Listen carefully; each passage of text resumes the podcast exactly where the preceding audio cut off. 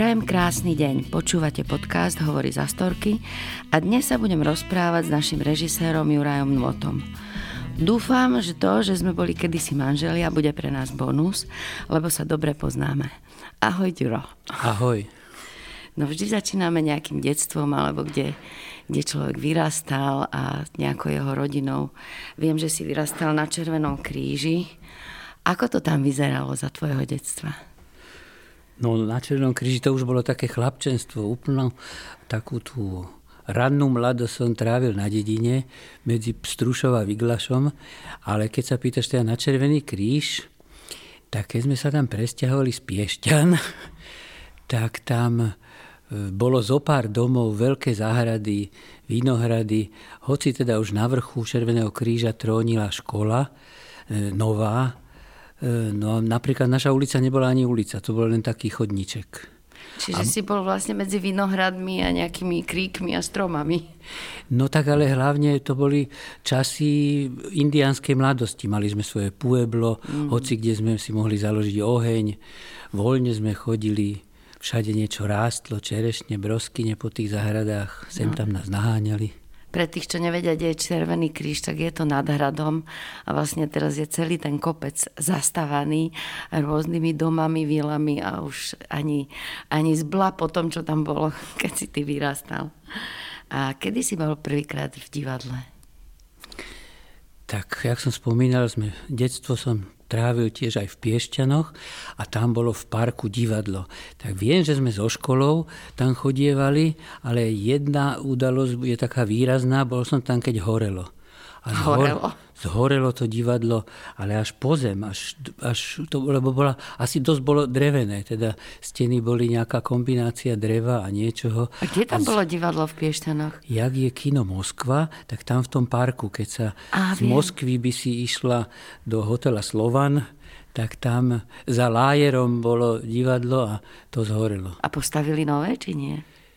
No postavili na inom mieste. Však vieš, tam chodívame hrávať. Čiže už hento sa nikdy neobnovilo. To, to sa neobnovilo. To bolo staručké, milé, také malé, to malé divadlo s balkónmi, lóžami. A teraz tam je taký kultúrny dom obrovský, Betónový, kde hej. sa až tak dobré divadlo nehrá. No, Takže, však pán Boh zaplať aj za to. Hej, ale ako si pričuchol k tomu, že že vlastne by si chcel byť umelec alebo byť režisér alebo robiť v divadle, lebo však tvoji rodičia vôbec k tomu nemali nejako blízko, otec vedec, nie? Ty porozprávaj, čo boli tvoji rodičia. No ja som si tiež myslel, že nemám k tomu blízko, hoci pri listovaní rodinných fotografií som videl mamu v rozličných kostýmoch a v ráme. Raz mi povedala, že to je zo, také hrali inscenáciu, kde vystupovali z, z obrazu, to bol zvon. No a keď som nastúpil do Trnavského divadla, tak mi vtedajší riaditeľ daroval knihu, ktorá vyšla k 150. výročiu divadla, lebo to je jedno z najstarších európskych, stredoeurópskych divadiel, ktoré bolo postavené ako divadlo a stále e, bolo divadlo. A otvorím prvú stranu tej knihy a tam fotografie mojej mamy. A to aj neviem. On, ona žila v Trnave a ochotníčila e, v tomto Trnavskom divadle. Potom mi rozprávala, že v tom, jak sa to volá, v orchestrišti počas slovenského štátu ku koncu aj nejakého Rusa schovávali. A tak, takže predsa len nejaké gény tam boli, ale naši, moji rodičia ma vôbec neviedli teda k tejto dráhe. Ani sa veľmi nezaujímali, že kam ja chcem ísť. Otec nevedel ani do ktorej triedy chodím. Nie, že by sa o mňa nezaujímali, ale, ale nenútili nikam ísť. Takže na tú prihlášku som si napísal biológiu, ako keby po otcovi, ale vyskúšal som aj príjimačky na VŠMU e, predtým. No tak, lebo som začal chodiť do divadla ešte na strednej škole pravidelne. A ťa to nejako očarilo. A čo si videl? Čo ťa tak ovplyvnilo, že, že si to chcel robiť?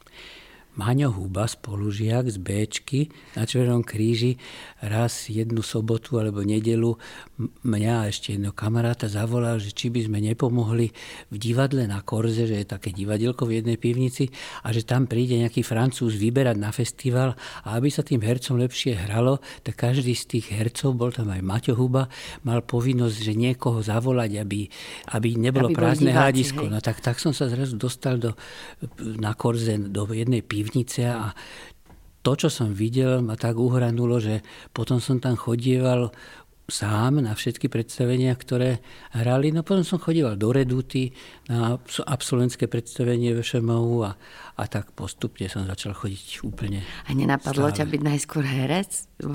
To je taká prvá túžba. Nie? Vôbec si nechcel byť herec? Nie, nikdy som nechcel byť herec. Ja som ani nikdy nerecitoval, ani, ani takto som nevystupoval.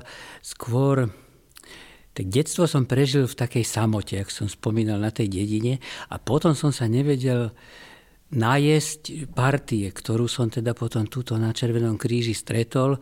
Sme boli taká partia detská indiánska a potom už aj neindiánska. No a Čiže som chcel robiť niečo, kde je partia, kde sú, kde sú, kde môžeš byť kde je veselo. No, no a niekedy aj smutno, no. A keď ťa teraz e, smerujem tým herectvom k tomu, že vlastne si aj herec, nakoniec hráš vo filmoch a tvoj prvý film Ružové sny, tak to možno veľa hercov túžilo dostať takú rolu, ako si ty dostal u Hanáka. To je veľmi slávny film. A keď ho aj teraz vidím, alebo som videla nedávno, tak stále je to dobrý film. To je taký zázračný film, ktorý vlastne prečká všetky doby a je stále dobrý. A v tej dobe uh, ti to prinieslo aj určitú slávu alebo popularitu. Ako to vyzeralo? Tá, pop, tvoja popularita v tých, to boli 80. roky, nie? No tak na tom filme má zásluhu e, Dušan Hanák a bol by veľmi rád tomu, čo si povedala, že, že nestárne, lebo zvolila si tému takú väčšinu, ktorá, ktorá existuje.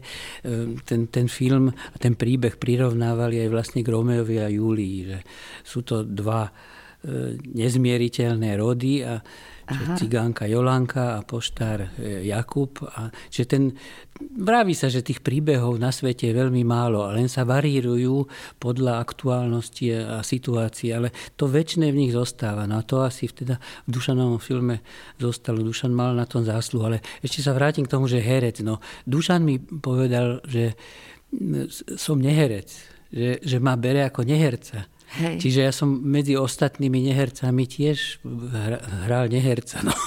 Tak, bol neherec. Tak si bol sám za seba, akože mal si tam veľký šarm a kúzlo, takže si očaril všetkých a bol to film, ktorý dodnes prežil. Ale poďme e, od družových snov. Ja som sa pýtala na tú popularitu, na to si mi neodpovedal, že vtedy nebol bulvár ani nič, ale aj tak ťa spoznávali na ulici ľudia. A... Najmä rómskeho... že si bol populárny áno, áno. u Rómov, hej? Hej, no. Doteraz Ale to, je, do, to je doteraz. To je, ja neviem, oni ten film majú tie tie nástroje elektrické si to púšťajú, takže aj teraz aj mladí, čo v tej nemohli vôbec žiť, tak ešte niekedy, stále ma, ťa poznajú, niekedy ma spoznajú. Hej. to je milé. No potom si, sme vlastne spolu, ty si začala ako prvý, ja som potom prišla do Trnavského divadla a tam veľká časť života prešla nejakých, koľko si tam bol, 15-20 rokov? Alebo 10? Takých 17. Uh, vieš, čo je na tom zaujímavé, že uh, keď už sme boli v Astorke a to, sme boli raz na takom predstavení, neviem, či si to pamätáš, v Prahe a ja už si nepamätám, že kto to bol. Bol to jeden slávny nemecký režisér a urobil predstavenie, ktoré sa podobalo na predstavenie, ktoré si ty urobil v 80 rokoch, či Charlie, alebo Traja mušketieri, alebo Rome a Julia, že tou formou bolo, e, my sme tam robili predstavenia také že, že, že tí herci mali nadhľad, že sa mohlo vystúpiť z tej štvrtej steny, že vlastne to boli také hravé predstavenia, ktoré vlastne že si preskočil tú dobu ako keby. Že to vtedy ešte nebolo nikde. Ale tak e, nie je to tak, keď, sme, keď som prišiel do Trnavského divadla, tak som si hovoril, že musíme na niečo nadviazať. To divadlo už svojim založením bolo iné ako normálne generačné divadlo, lebo ho založil jeden ročník a privzvali zo pár ďalších hercov k sebe a že na niečo musíme nadviazať. Takže v podstate sme si tak potichu aj s Blahom hovorili, že nadvezujeme na, na českú avantgardu, ešte medzivojnovú, Aha. na EF Buriana, na Frejku, na Honzla, robili sme Haška, že toto sme si boli vedomí a plus teda takým, takým vzorom nám boli divadla štúdiového typu české. Y, uh-huh. Husa na provázku, Hadivadlo, divadlo na okraji, Ústi nad Labem, Činoherné. Ale na Slovensku to bolo novum, to tu nebolo. No tým, že sme boli vlastne generácia, tak sme takto, takto mohli... No, chceli sme to divadlo robiť nejak inak, nejak, nejak po svojom.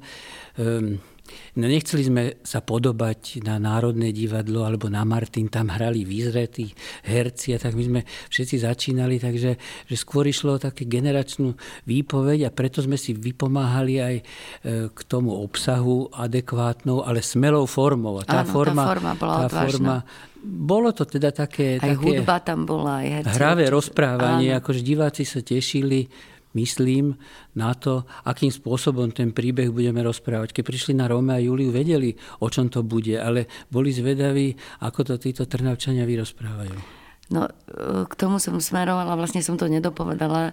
To nemecké divadlo, čo sme videli v Prahe o 20 rokov neskôr, sa podobalo na Trnavu pred 20 rokmi. Ako, to som vlastne nedopovedala. Ale e, ten štýl, ktorý sme tam zvolili, alebo ktorý si ty tam zvolil s Blahom, tak na to chodili z Bratislavy, veľa divákov a hlavne ponúkal možnosť aj sa vyjadriť trošku politicky. No tým, že sme boli divadlo pre deti a mládež, ako raz Jaro povedal, keď sme boli viacerí u lekára, že divadlo pre vredy a mládež, keď nás začali boleť žalúdky, tak e, nás brali, ja som aj na takej jednej schvalovacej strašne dlhej schôdzi, niekoľko hodinovej aj bol, kde divadlo za divadlom preberali nejaký 5-ročný dramaturgický plán. Na kým prišla, prišiel rad na divadlo pre deti a mládež a bábkové divadla, už tam ani polovica ľudí nebola, len tretina a to sa tak už rýchlo, rýchlo, rýchlo, že to ich vlastne až tak nezaujímalo. No tak sme boli tak nejako ako keby v závetri a ja si to teda takto vysvetľujem. No ale tak niekedy sme narazili, niekedy došla cenzúra a nebolo dobre. Hej, to bolo to posledné predstavenie Mandát, ktoré bolo tesne pred revolúciou, ktoré zakázali ano. E, skupinám ROH si kupovať lístky, no. čo väčšiu reklamu vlastne ani nemohli urobiť. Netúžiš ešte niekedy urobiť takéto predstavenia, takéhoto e, formálne takto, ako si robil v Trnave, či sa to spája s mladosťou? Tak asi sa to spája s mladosťou, no, že sme tam boli taká vyrovnaná partia a povedzme si úprimne, že ešte sme neboli vyhratí herci, že bolo treba pomôcť pomôcť aj, aj formou. A vlastne vtedy sme robili divadlo, ktoré ako keby inklinovalo k epickému divadlu, že sme, že sme hrali, nechceli e, diva, teda herectvo prežívania, ale sme hrali ako to sme vlastne aj v Biltene tak písali, že Júlia, teda Anna Šišková ako Júlia. Nie, že je Júlia, že sa pre, pretelesní, či čo, jak sa to volá podľa Stanislavského, ale že, že je ako Júlia. Nakoniec v tom predstavení sme si zvolili tri Júlie. Že, pamätáš? Do jedného, áno, áno, do jedného, do no, balkonovej aj, scény. Aj troch Rómeov. No takže mali sme odvahu umeleckú. To sme sa naučili vlastne od tej medzivojnovej avantgardy, napríklad od E.F. Buriana. Robili sme Hamleta III. A tam som videl, ako sa teda ten Burian správa k Shakespeareovi otvorene a voľne e, na, namiesto toho, že strýko Claudius naleje Hamletovmu otcovi jed, tak ho manželka prepichne mu chrbát vidličkou a ten duch sa u Buriana motá celé predstavenie za zapichnutou vidličkou chrbťa. Tak, no tak, tak som si hovoril, že tak treba mať odvahu. Keď toto Burian mohol a, a celý svet ho obdivoval, a, a, tak musíme mať aj my odvahu. A, a to tak otváralo dvere nášho myslenia Hej. A táto forma vlastne potom prešla aj do, do toho, že si začala robiť s Radošincami, e, so Štepkom, ktorý vlastne otvorene sa hlási k takému divadlu, e, že dopredu a nie, nie je štvrtá stena. A sme robili, ako bolo, ako sme sa hľadali. Prvé bolo vlastne, ako som vstúpil do seba. A vlastne v tom stále pokračuje, že robíš s Radošincami. No áno, to, to To bolo tak, Súvisí že vlastne, že, že na dramaturgii Trnavského divadla sme teda chceli robiť aj tituly, nie tie, čo nám teda tie komisie ponúkajú z NDR a sovietské hry a tak, ale že sme zhľadali materiál a námety eh, napísané pre nás.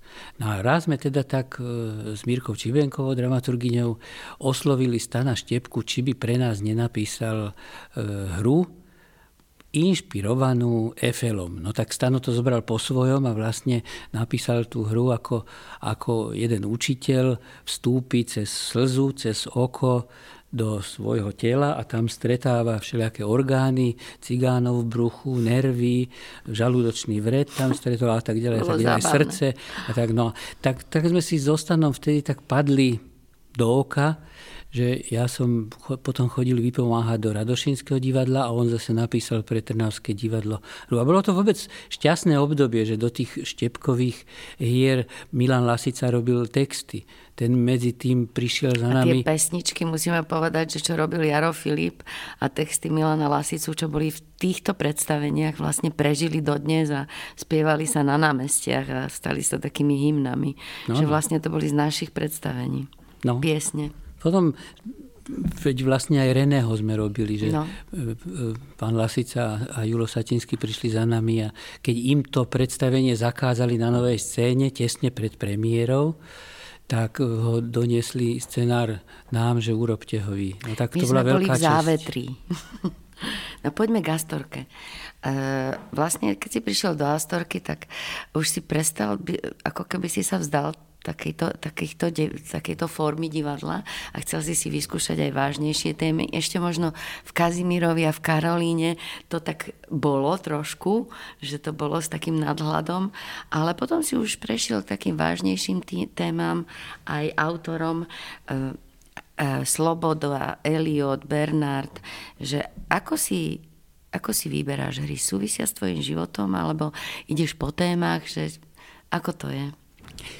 No, tak ja ešte v tej, sa aj k tej Trnave vrátim, nie, že by tam boli nejak menej vážne témy, však sme robili Macbeta a, áno, áno. a Búrku a ja neviem čo, aké predstavenia, ale bo, vždy, vždycky divadlo vychádza aj z budovy, od architekta, aj z hereckého súboru, aký je. No keď som prišiel do Astorky, tak som si uvedomil, že to je divadlo už vyzretých dobrých hercov. Tak odtedy som začínal, začal Astorku nazývať divadlo divadlo dobrých hercov a, a režisér musí brať do úvahy herecký súbor, jeho kvality alebo proste jeho kondíciu. U Radošincov som nemohol režirovať tak ako v Trnave a v Astorke som nemohol režirovať tak ako, ako v Trnave. Čiže režisér sa musí prispôsobiť. Samozrejme, a robí to úplne podvedomo, že sa prispôsobí hercom už potom vlastne aj pri dramaturgickej voľbe a, a pritom, no, tak potom prišlo na tieto hry, kedy ustúpila tá väčšia forma, ako mm-hmm. keby, a to herectvo už bolo herectvom prežívania, nie ako už sme do Biltenu nepísali Anna Šišková ako Karolína, ale Anna Šišková Karolína. No a prišli tieto témy, ale dúfam, že takú tú slobodnú, slobodný prístup som nestratil, že nakoniec s Rudom Slobodom to bolo veľké dobrodružstvo a zvláštne zvláštne polohy, teda postav, tam aj mŕtvi, aj živí hrali. Aj... Nie, teraz sme o tom hovorili so Zitkou a v podstate sme preberali Armagedon, že aké to bolo fascinujúce predstavenie a že vlastne si vytvoril nejaký nový štýl, taký uh, ani neviem, ako by som pomenovala to predstavenie, spojenie takej, takej vizuálnej stránky, bola veľmi silná, aj hudobná, aj vlastne nejaké retrospektívy a vízie do jedného, že to bolo veľmi, veľmi očarujúce. Ale nerodilo sa to ľahko. Pritom sme sa dosť natrápili už vlastne zostaviť scenár, lebo Rudo Sloboda napísal niekoľko verzií od monodrámy až po, po e, také rozkošatené. Ja tešil sa, keď sme hovorili, že tam môže byť viacej postav, tak ich napísal až potom až pri veľa tých postav. Takže rozličné redukcie a nerodilo sa to dobre, e, teda ľahko a spomínam, ako som si vtedy vážil astorkárskych hercov, ktorí mi otvorene povedali Maroš Zedníkovič alebo Boris Farkaš, že nie je to typ ich čiernej kávy, teda že ich divadla, ale pritom na javisku totálne profesionálne sa odovzdali teda tvorbe. Ale boli aj ťažké chvíle pred, pred premiérou. Ja som tomu tiež neverila. Ja som tomu nerozumela, no, že čo to bude. Pred, pri, pred premiérou Armagedonu to, to, to režisér už cíti, že niečo není v poriadku. E, dovtedy som sedával so súborom cez pauzu, ale potom, keď už sa blížila premiéra, tak ja som sedel pri stole sám a herci si odsadli niekde ďaleko. To si nepamätám, to si vymýšľaš. Ale je to tak, no ale e, dobre bolo, že vo viacerých zložkách, že sme sa podržali. Miško Ničík vtedy prišiel si myslím úplne s geniálnym nápadom. Ten e, detský zbor, nie? Ten detský zbor a to, že vlastne celú hudbu po poňal ako rekviem, že e, Rudo Sloboda povedal, že dobre, tak napíšem vám hru, ktorá bude pomníkom mojej matky, lebo ona pár týždňov predtým zomrela, než sadol Gustolo a začal toto písať. Tak som si uvedomil, že to je vlastne taká zádušná omša, Hej. No a to rekviem v Mišovi došlo výborne, zobral si text latinský a všetky tie časti rekviem sme od dní hnevu a všetko toto sa rozmiestnilo ako keby prirodzene po, po území tej hry, toho príbehu a tak, tak to rástlo. No, jeden druhého podoprel. Mona so scénou, Mišo s hudbou, kostýmy, herci.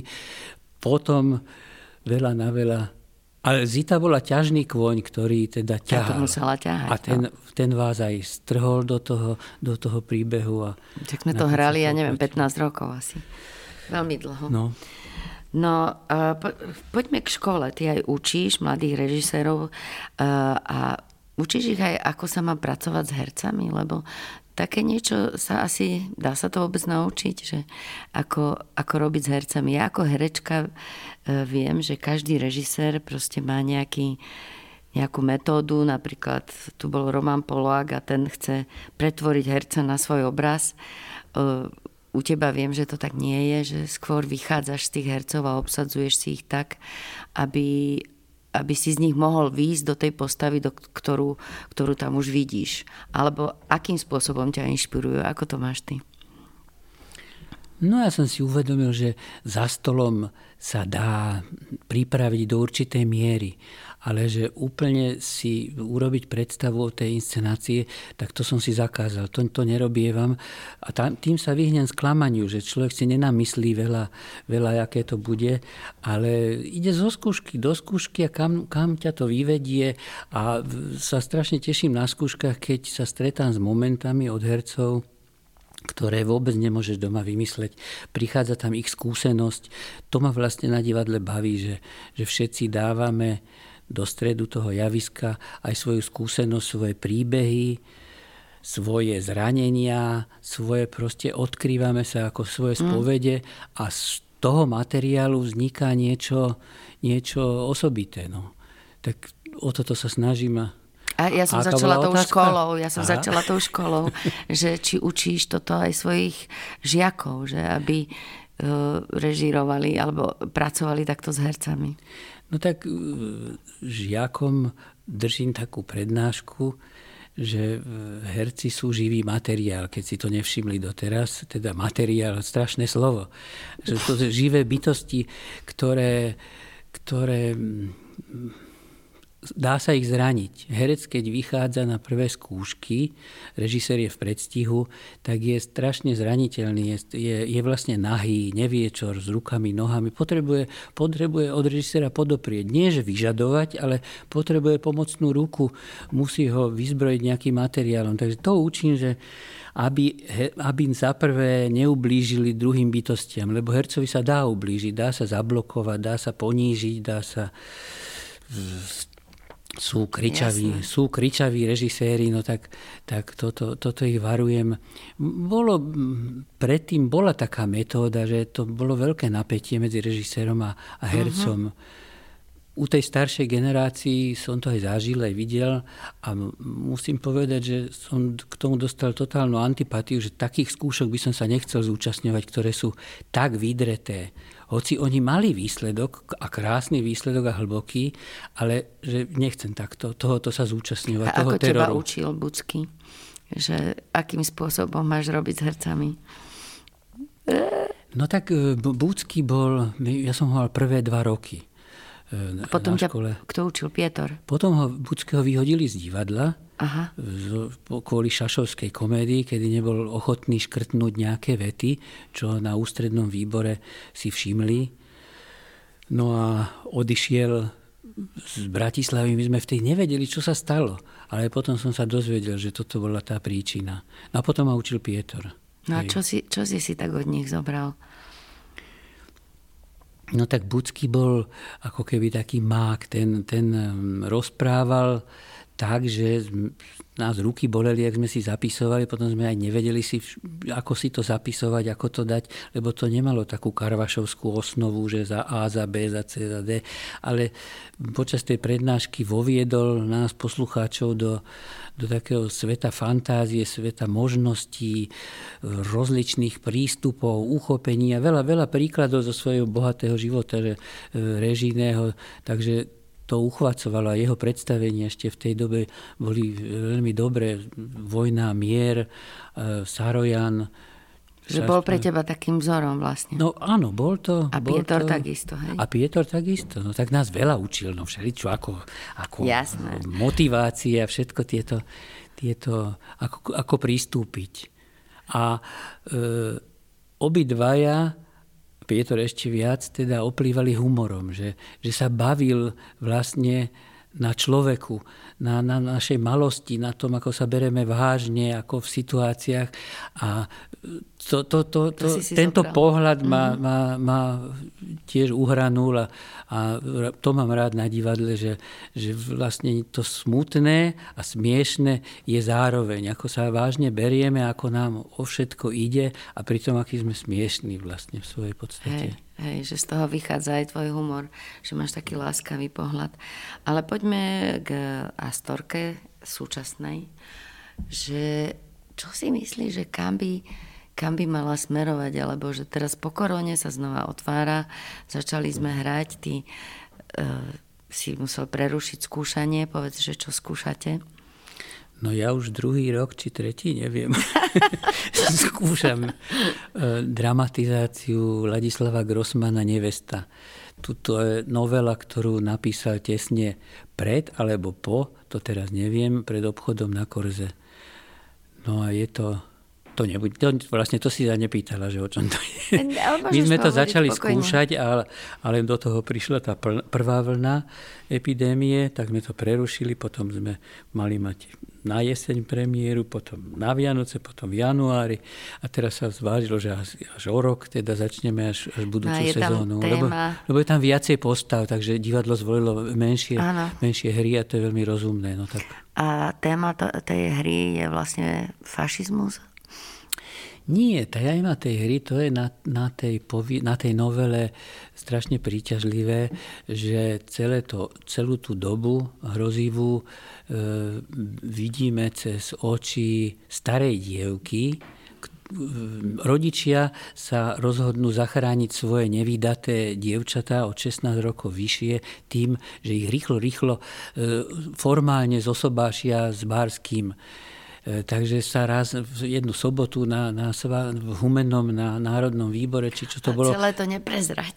No, tak sa stretnú. No a tak táto, táto stará dievka vlastne to bere ako príležitosť, že sa naplní jej sen, chystá si. Proste normálny vôbec, pekný príbeh. Hej. Normálny pekný príbeh vôbec nevníma tú dobu okolo, áno, naopak áno. ju využíva, že tá láska je mocnejšia a tá túžba vlastne po láske je mocnejšia ako, ako, ako všetko, čo sa Hej. deje okolo. Strašné.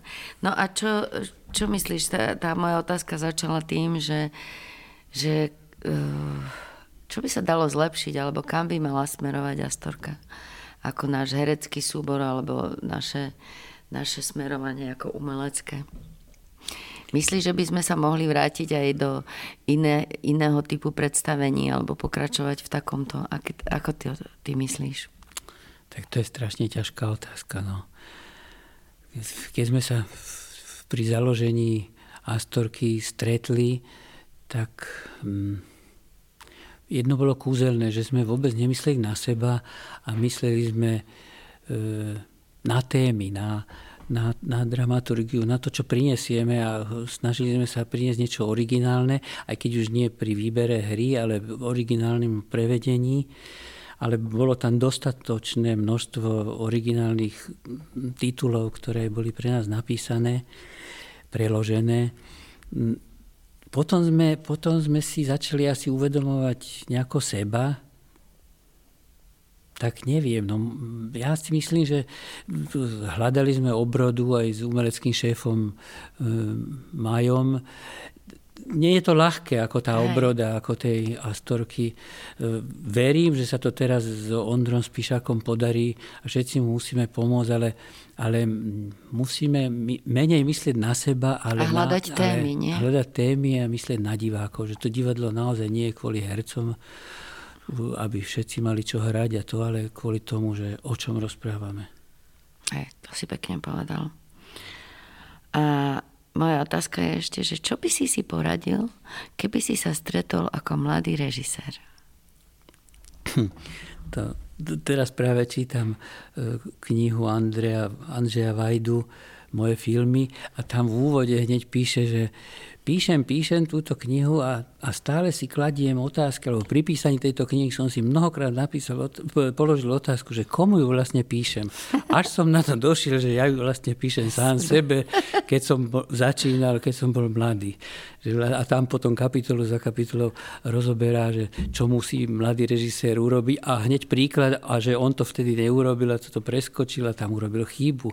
A tak, takže e, áno, tieto všetky pamäti a tak sú také, tak si to dobre položila tú otázku, tak vajdovsky so sebou. No tak poradil by som mladému Nvotovi, aby, aby sa viacej staral aj o svoje zdravie, že keď má termín u zubára a náhodou sa preloží skúška, tak povie, že nemôže byť skúška, lebo ja mám zubára, to som v živote neurobil, takže potom som zubárovi išiel že o niekoľko mesiacov, lebo potom bolo treba výrobná porada, toto a toto a zubár bol to posledné, až keď už bol úplne zub zhnitý. Čiže treba, treba trošku myslieť na, na seba, nie nadsadzovať tú prácu ako, ako mm. e, najviac. No. Hej. Ak chce človek robiť to divadlo dlhšie, nie? Že, lenže režisér, keď robí inscenáciu, tak robí tak, ako keby bola posledná v živote. Pohltený totálne. Všetko, no. A čo ťa baví v tom procese tvorby najviac? Ale tak to som tu už povedal, že vlastne keď všetci skladáme na jeden stôl tie naše skúsenosti a, a potom má z čoho režisér a dramaturg pliesť ten, ten nadhľad alebo Ale ten uhol pohľadu. Ale ktorý moment, vieš, že, že či ťa baví skúšanie alebo tá príprava, alebo už sa pozerať na hotové predstavenie, alebo práve ten pocit, keď sa to vytvára. No skúšanie ma baví. Skúšanie, Ako? Áno, áno tak vtedy sa človek e, zabáva, hrá, robí aj chyby, ale má šancu sa vrátiť. No, keď už predstavenie hotové, tam to ten Vajda tam často spomína, že natočil a už až potom na to došiel, že jak to má urobiť. Ale už bolo natočené. To je aj, ja pri týchto rozhovoroch, až keď poviem domov, tak budem si hovoriť, čo som mal povedať. Je to inak každý. Mi potom volá, že a to som tam ešte chcel. No teraz idem k tej poslednej otázke, že čo je pre teba najdôležitejšie v živote? Tak ja nechcem byť originálny a musím priznať, že je to láska. Nie, nie, jak, jak by som rozmýšľal, tak by som rozmýšľal, je to bez lásky sa... Keby lásky nebolo, tak by vlastne nič nemalo zmysel, lebo ako všetko so všetkým súvisí, tak je to tá láska, ktorá so všetkým súvisí. Či je to radosť zo života, úcta k životu, priatelia, práca. Toto, keď nerobíš s láskou tak, a nežiješ s láskou, tak, tak nemá vlastne nič zmysel. Ďakujem. Ďakujem za rozhovor a prajem pekný deň. Ďakujem.